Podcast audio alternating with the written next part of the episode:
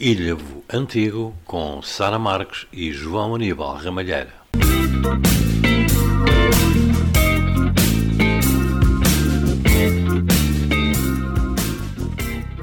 Uma das localizações de eleição da comunidade do Instagram pelas suas casas às riscas coloridas atrai bastantes turistas que tiram fotos em frente aos palheiros, passeiam junto da praia, assistem ao pôr do sol perto das dunas ou visitam para comer um bom prato de peixe, uma bolacha americana ou uma farturinha.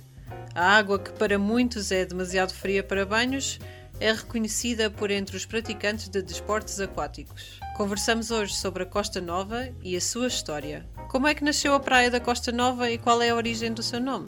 Documentos históricos relatam que os pescadores de Ilhavo estabeleceram as suas companhias de pesca do alto mar na costa do norte, em São Jacinto. A abertura da Barra Nova de Aveiro em 3 de abril de 1808, barra artificial, foi, pela sua má localização, a causa do assoreamento da orla marítima da praia de São Jacinto, verdadeira calamidade que obrigou as companhias de Ilhavo a transferir os seus assentos para as areias do sul do Paradão da Barra, pois ali se tornava impraticável o exercício da pesca. Desta emergência, do abandono da Costa Velha pelas companhias dos pescadores de Ilhavo, surgiu para estas a imperiosa necessidade de procurarem sítio adequado onde pudessem trabalhar.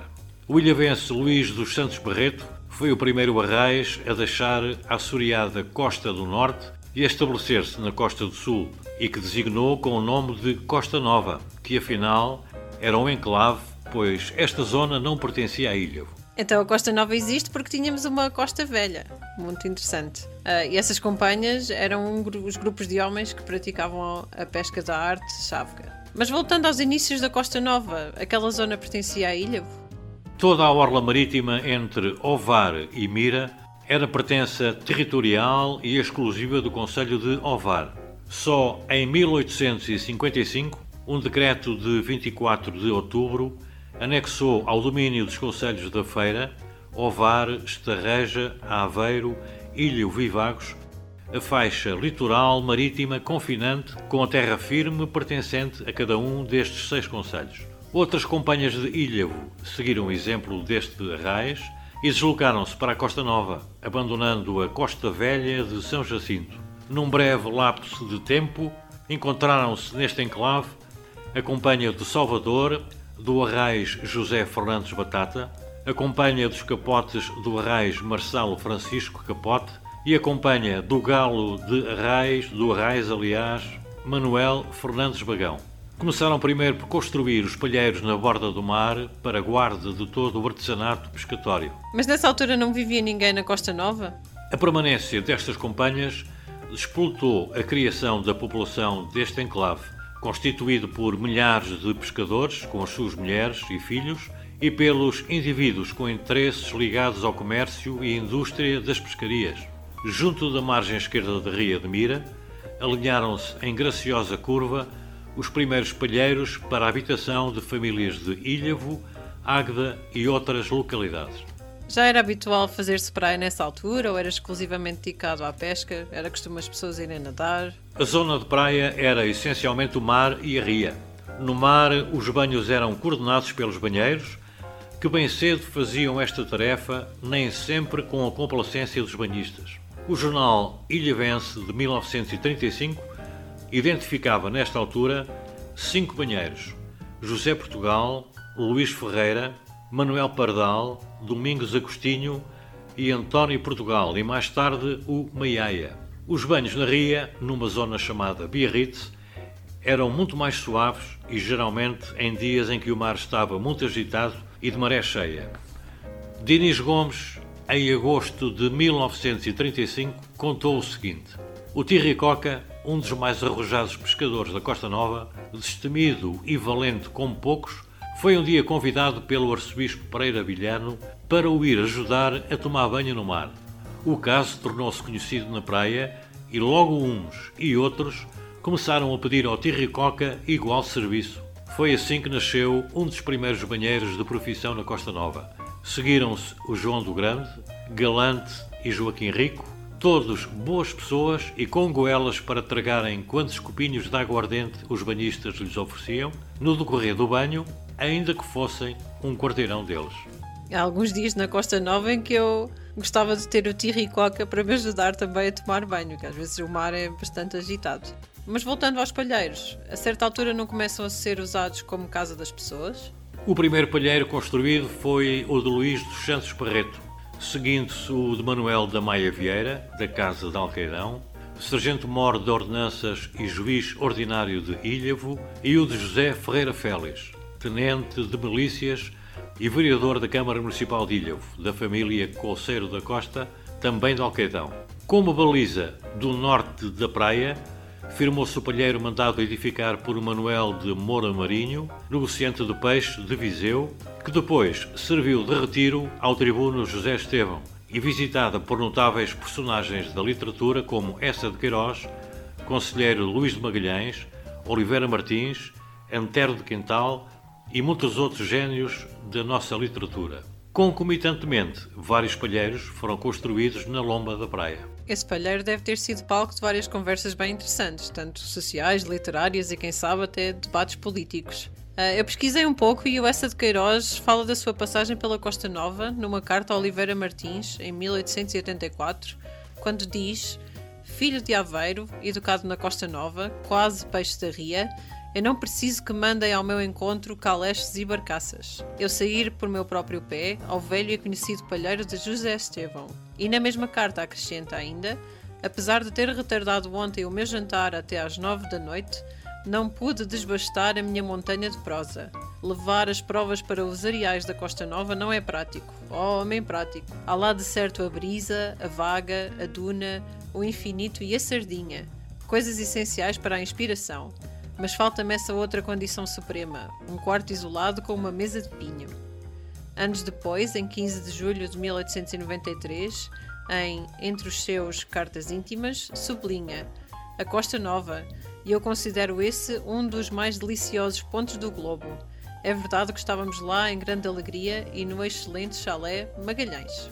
Mas voltando um pouco à Costa Nova, como é que as pessoas normalmente iam até à Costa Nova? Nesse tempo, a deslocação para a Costa Nova era feita com a passagem pela Gafanha da Nazaré, passando-se pela Ponte de Madeira, já demolida, ou então pela Barca da Passagem.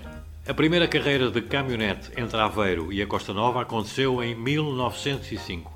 Entre as duas margens da ria havia oito barcas de passagem que faziam o trajeto de meia em meia hora e levando 20 centavos por passageiro, com a fiscalização rigorosa do Cabo do Mar. Depois das 21 horas, o serviço era considerado extraordinário passando a pagar cada passageiro dois escudos se fosse sozinho e um escudo se fosse acompanhado.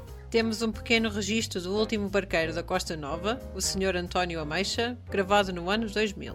Sim, todo ano. Isto nunca havia paragem, todos os anos. Por menos, menos duas barcas nunca havia, nem de inverno. Havia sempre duas barcas, o mínimo.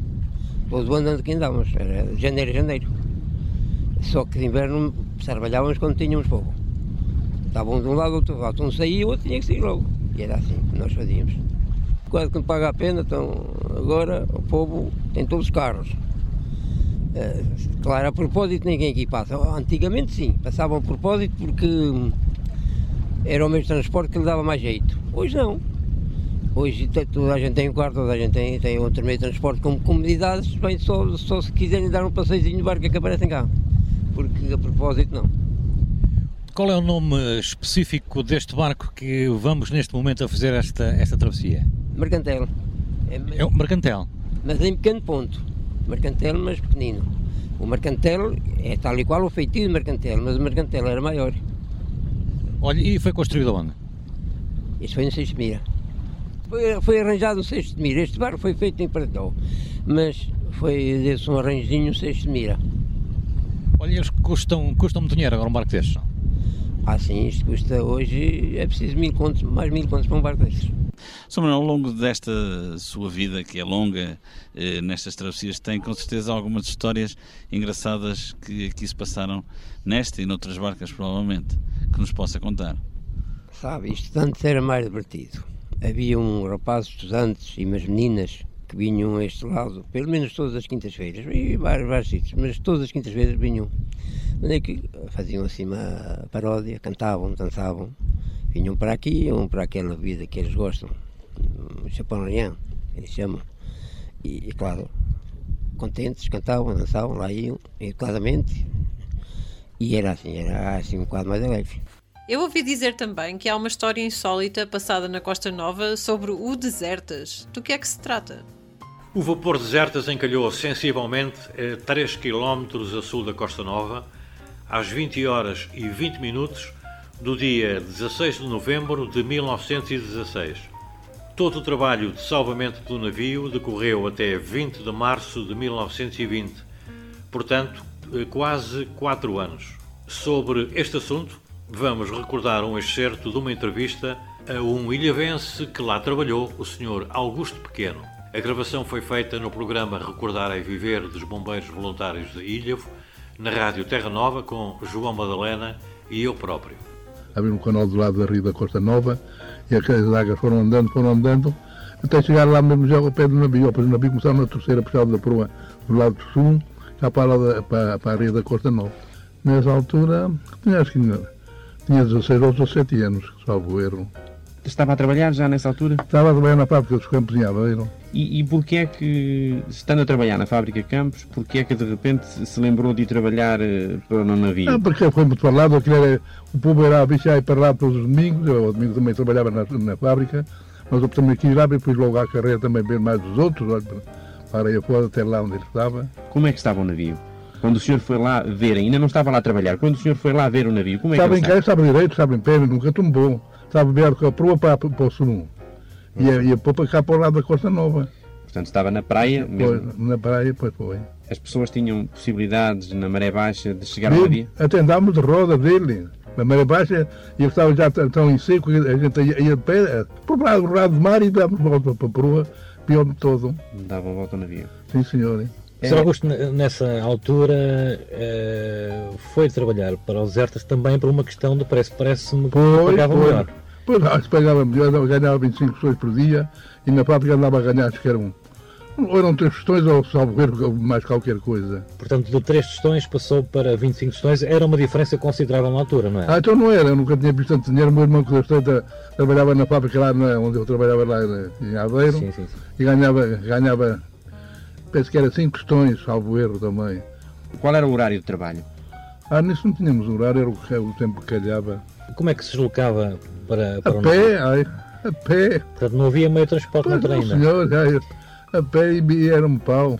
Botava uma caminha, até subia com sei lá e tirava as calças, ia com as calças numa governa, por lá, lá à vista, só por causa que eu não chegasse aqui à, à moto da Costa Nova, vestia as calças, ficava quentinho que nem um rato. Toda a gente ia a pé para o, para o navio, da Costa Nova para o navio? Só quem, ia, só quem ia de carro depois era o comandante que morava cá na Costa Nova, lá numa casa que ainda hoje lá está. E o, o quarto depois da, da companhia que puxava na rede, é que, é que lá que pagavam tantos, não sei. É que ia lá levar mesmo lá, lá ao sítio do deserto.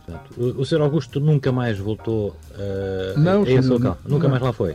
Não sei o que é que ia lá fazer. Olha, ainda lá passei agora há oito dias. Mas não ia agora parar, eu parar e... Mas quando, pa, quando passa naquele lembro, local, lembro sempre. o que é que sente o Sr. Augusto? Sempre aquela impressão, olha, onde eu já trabalhei, não deu no tempo que era novo. Tinha acho que era 17 anos, é verdade. Passagem da vida. É para isso, é para isso que nós temos este programa, porque recordar é viver. Hum.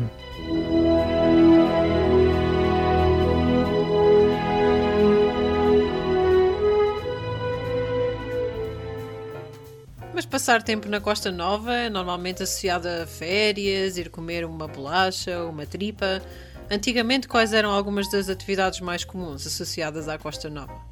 A Costa Nova chegou a ter praticamente tudo para se poder passar umas férias sem problemas: cinema, farmácia, correio com telefone, mercado, hotel, casino, salão de baile, a famosa bolacha americana e música ambiente à noite na formosa esplanada.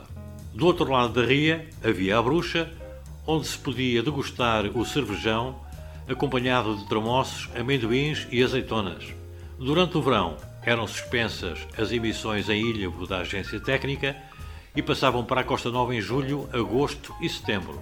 Eu Te Amo, Meu Brasil foi uma das canções que fez sucesso na altura.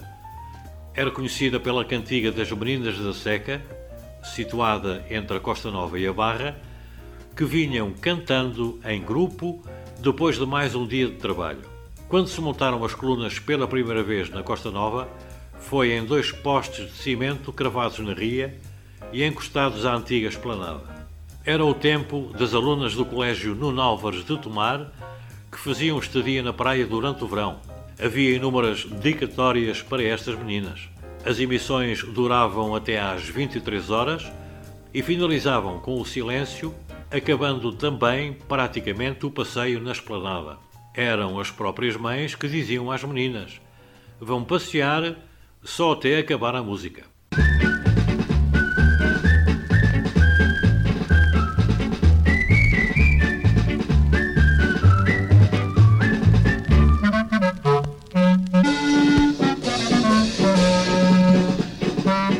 Ouvintes, muito boa noite. Transmita a Agência Técnica. Aqui estamos para estar convosco num dos habituais programas de música e publicidade.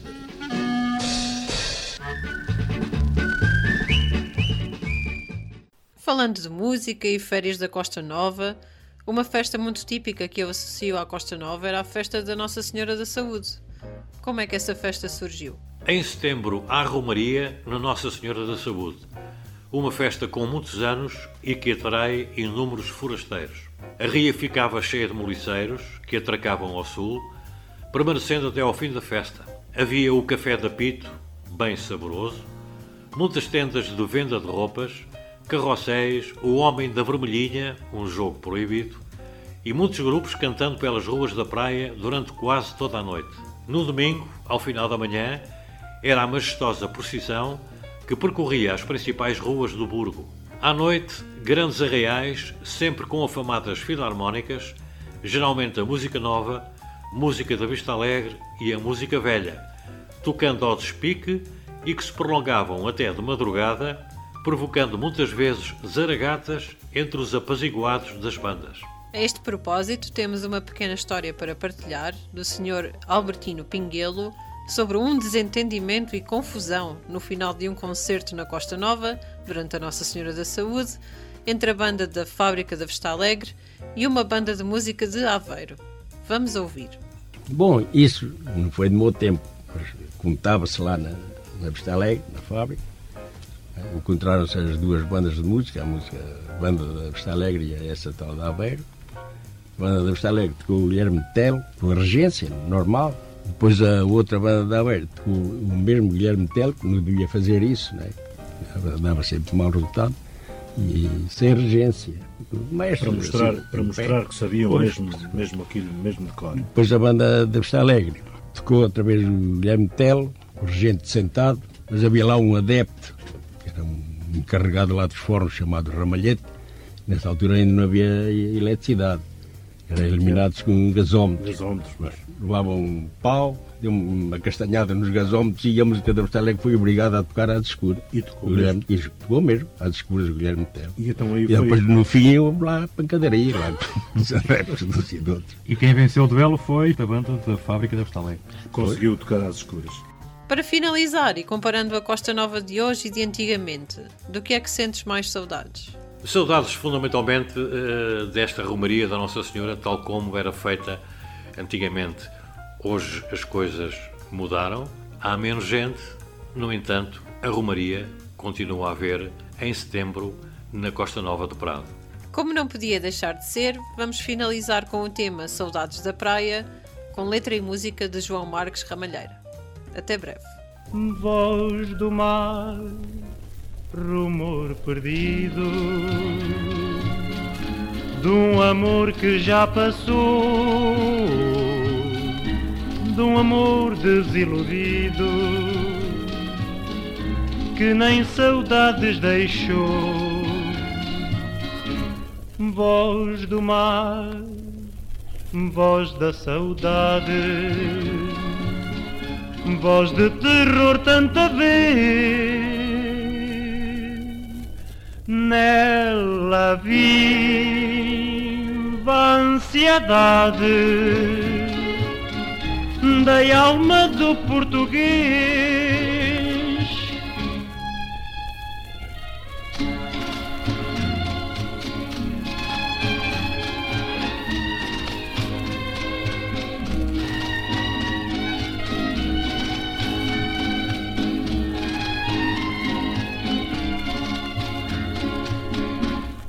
Voz do mar, voz da saudade,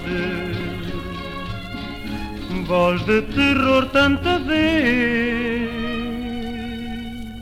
Nela viva a ansiedade da alma do português